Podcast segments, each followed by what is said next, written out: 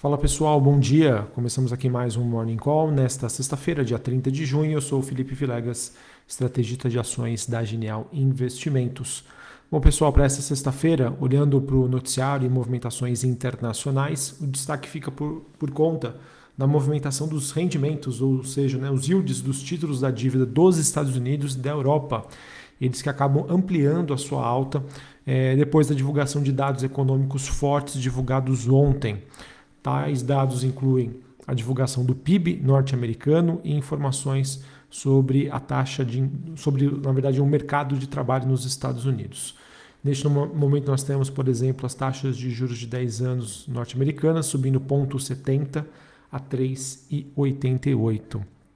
E por conta disso, pessoal, nós temos que a dinâmica atual no mercado de swaps nos Estados Unidos elas que passam a indicar uma chance de cerca de 50% de um segundo aumento da taxa de juros pelo Fed, Banco Central Norte-Americano, ainda este ano, tá? Isso é bastante significativo, pois até o momento, depois dessa pausa que aconteceu aí na última decisão, era esperado pelo menos uma alta ali de 0,25. E agora já existe 50% de chance de termos duas altas até o final de 2023. Por conta disso, pessoal, o mercado de hoje atento é, às informações sobre o deflator do PCI, que vai ser divulgado às 9h30 da manhã, horário de Brasília, né? esse dado referente ao mercado norte-americano. Ele que é considerado o indicador de inflação preferido do Fed para suas futuras decisões de política monetária. A expectativa é que esse indicador mostre uma certa moderação na inflação, embora os seus núcleos, que exclui aí os preços de, de ativos mais voláteis, como alimentos e energia, possa se mostrar ainda resiliente. Além disso, pessoal, 10h45 da manhã será divulgado o índice dos gerentes de compra, PMI de Chicago, e às 11 horas da manhã, dados de expectativa inflacionária da Universidade de Michigan. Então, são dados super importantes que vão ajudar o investidor a balizar sobre quais os desafios do Fed em relação à condução da sua política monetária. E na Europa, pessoal, a gente já teve hoje mais cedo o CPI, né, o Índice de Preços ao Consumidor. É, na Europa, ele que no mês de junho acelerou para uma alta de 0,3 dentro das expectativas do mercado. E apesar, né, pessoal, desse sentimento aí de risco em torno da inflação e de novas medidas de aperto monetário por parte das principais economias do mundo. A gente observa hoje, né, até o momento, bolsas europeias e futuros norte-americanos apresentando aí um, um, dia positivo. Lembrando, pessoal, que hoje é fechamento de mês, hoje é fechamento de trimestre, hoje é fechamento de semestre. Então isso acaba sendo muito significativo aí para as movimentações dos grandes fundos de investimento globais. Tá? Vamos, ficar, vamos acompanhar esse movimento, pois ah, pode existir o que? Ajustes né, em carteiras, é, e isso pode deixar, na verdade, o mercado um pouquinho mais errático. Beleza? E que, obviamente, né, apesar dos desafios, os investidores ainda continuam vendo razões para estar posicionados no mercado, não por menos o VIX, que é aquele índice do medo, aquele índice de volatilidade das opções de venda do S&P 500, queda hoje de quase 1%, na faixa dos 13,42 pontos, ou seja, o mercado bastante calmo. Sobre as movimentações, pessoal, bolsas europeias, nós temos Londres subindo 0,73, Paris na França alta de 1,20, mesma movimentação para a bolsa de Frankfurt na Alemanha. Futuros norte-americanos, S&P subindo 0,37, Dow Jones subindo 0,29, a Nasdaq subindo quase 0,5%. Ok? Então essas são as movimentações. Dólar Index DXY é, tendo uma alta de 0,09 a 103,44. Bitcoin subindo 0,5%, 30.800 dólares a unidade. Bom, pessoal, agora falando sobre as commodities. A gente tem o preço do minério de ferro, que apresentou um movimento de queda em Singapura, após os principais produtores de aço na China alertarem para um segundo semestre de 2023 bastante desafiador para o setor. Além disso, pessoal, as siderúrgicas estão enfrentando aí uma demanda menor do que o esperado e uma lucratividade em queda é, gera uma pressão aí para reduzir os custos. Esses fatores acabam refletindo aí no enfraquecimento geral da economia chinesa. A China que divulgou dados referentes ao mês de junho, né, em que a sua economia mostrou aí mais sinais que está perdendo aí forças Por exemplo, né, o índice de gerentes de compra, o PMI do setor industrial, permaneceu no território negativo e isso está acontecendo pelo terceiro mês consecutivo, sugerindo então uma, uma contração na atividade industrial. Além disso, pessoal, quando a gente olha para o setor de serviços e de construção, a gente acaba também observando que? Um desempenho abaixo das expectativas, aprofundando então as preocupações com a saúde da economia chinesa, segundo a principal economia do mundo, principal consumidora, né? principal país que demanda de commodities a nível global. Beleza? E sobre as movimentações das commodities, né? como eu já disse anteriormente, minério de ferro em queda no, em Singapura, cobre avançando 0,60 na Bolsa de Londres, níquel caindo 1,59. Quando a gente olha aí para as movimentações do, do petróleo, petróleo praticamente aí no 0 a 0, o contrato WTI negociado em Nova York na faixa dos 70 dólares o barril, o Brent, que é o contrato negociado na Bolsa de Londres, 74,54 cents é, o barril. É, essa movimentação aí acontece mesmo né, com uma expectativa de aperto monetário pelos principais bancos centrais, o que normalmente reduz a demanda pela commodity, e essa possível alta nos preços parece ser impulsionada aí por uma expectativa né, de crescimento econômico contínuo nos Estados Unidos.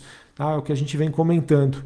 É, apesar né, de nós termos essa sinalização de uma taxa de juros mais alta, uma, uma política econômica mais contracionista, os dados norte-americanos ainda mostram uma economia bastante resiliente. Então, o mercado, ora vê o copo meio cheio, ora vê o copo meio vazio.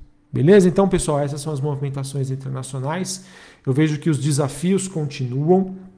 Está é, tá difícil entender né, qual que é a real temperatura da economia global. E enquanto o investidor não tem uma certeza sobre esse direcionamento, na dúvida, como o nível de volatilidade está baixo, ele prefere estar posicionado, ele prefere estar alocado em ações. Uh, o que eu acho que é importante para passar para vocês, pessoal, apesar desse otimismo, é muito importante o quê? Manter a cautela. Qualquer sinal, né, digamos aí, de uma dor de barriga né, no mundo, frente aí à situação econômica, seria momento aí para reduzir a exposição de vocês em renda variável e Brasil com certeza não ficaria de fora, pelo menos no primeiro momento. Maravilha? Caso contrário, segue o jogo. Então, o posicionamento hoje, pessoal, exige um monitoramento. Né? Se você tem essa capacidade de acompanhar o mercado, de reagir rapidamente, faça isso, tá? Tenha essa estratégia com você, porque os sinais realmente, eles não, apesar né, desse nível de otimismo que permanece, não, não estão muito sustentáveis, na minha opinião. Beleza? Sobre o Brasil, pessoal, Acho que é importante a gente acompanhar aí a sequência né, do anúncio que foi feito ontem, pouco antes do encerramento do mercado, em que a gente já teve aí a curva de juros reagindo, aumentando então a sua precificação de um corte na Selic para aproximadamente 34 pontos em agosto, tá? acima do que estava é, em, na, na última quarta-feira. Isso mostra, pessoal, que já está dado como certo um corte de ponto 25 e a gente já começa a ver o mercado é, precificando aí uma possibilidade de um corte de 0,5%. Isso foi influenciado, pessoal, pelas declarações do presidente do, do, Banco Central, Roberto Campos Neto, ele que sugeriu aí que o Comitê de Política Monetária, o Copom, poderia estar considerando sim uma redução da taxa de juros, tá? E o mercado também respondeu favoravelmente aos leilões do título pré-fixado, que teve aí uma alta demanda, e também, pessoal, principalmente, tá?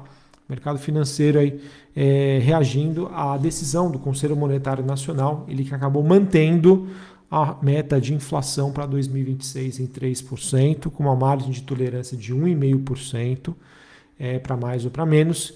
E o principal ponto de destaque foi que o CMN adotou o chamado horizonte contínuo, o que significa dizer, pessoal, que o Banco Central tem mais flexibilidade para manter a inflação dentro da meta. É, isso é importante porque antes, né, na verdade não, né, até ontem era decidido que nós teríamos um ano calendário base, assim, um ano fechado em que a meta deveria ser atingida. Agora não, pessoal, é num horizonte ali de 12 a 24 meses. Então isso gera flexibilidade e isso foi muito bem recebido aí pelos players do mercado. Não por menos, né? O mercado aí precificando aí maiores chances de um corte da taxa de juros, o que acaba sendo positivo para as ações aí ligadas à economia doméstica, principalmente aquelas mais alavancadas e de menor capitalização. Por fim, pessoal, noticiário corporativo. A gente teve a Unipar, ela informou que não deve renovar a proposta de compra da Braskem, que deve expirar em 10 dias, de acordo com o jornal Valor Econômico. A família Odebrecht, que é dona da Novo Honor, antiga Odebrecht, ela quer permanecer como minoritária na Braskem, o que vai então contra a oferta da estatal árabe ADNOC e do fundo Apollo para aquisição aí de toda a petroquímica. No entanto, pessoal, também o problema reside no fato de que as ações da Braskem foram usadas como garantia pela Novo Honor aos bancos credores, que vão decidir então o futuro do controle da empresa. Também tivemos a BR Foods, ela informou que vai lançar uma oferta de ações follow-on é, no próximo dia 3 de julho para a entrada aí de investimento da Salik, fundo soberano da Arábia Saudita, e da Marfrig, de acordo com o valor econômico. Essa operação que deve injetar então 4,5 bilhões de reais na BR Foods, sendo metade da Salik e metade aí da Marfrig. Após essa transação, a Marfrig vai ter aumentado a sua participação de 33% para 38,7%, enquanto a Salik vai ter 16%. Direcional, empresa do setor de construção civil, ela que definiu então o preço por ação em oferta primária para negociações aí em 3 de julho. A quantidade inicialmente ofertada vai ser de 20 milhões de ações, que pode ser acrescida em até 17,5 ou 3,5 milhões de ações ON, que pode ser feito através de um lote adicional. É, os 428,88 milhões levantados serão usados principalmente para crescimento da companhia e otimização da estrutura de capital. A princípio, isso pode gerar então um preço, uma movimentação um pouco mais negativa, mas com visão de longo prazo acaba sendo bastante construtivo, principalmente para um setor que utiliza aí de capital intensivo. E por fim, pessoal, a gente teve o conselho do Grupo Pão de Açúcar ele que decidiu por unanimidade rejeitar a oferta que foi feita né, pelo Jaime Gilinski para aquisição de totalidade da participação societária detida pelo Grupo Pão de Açúcar no êxito.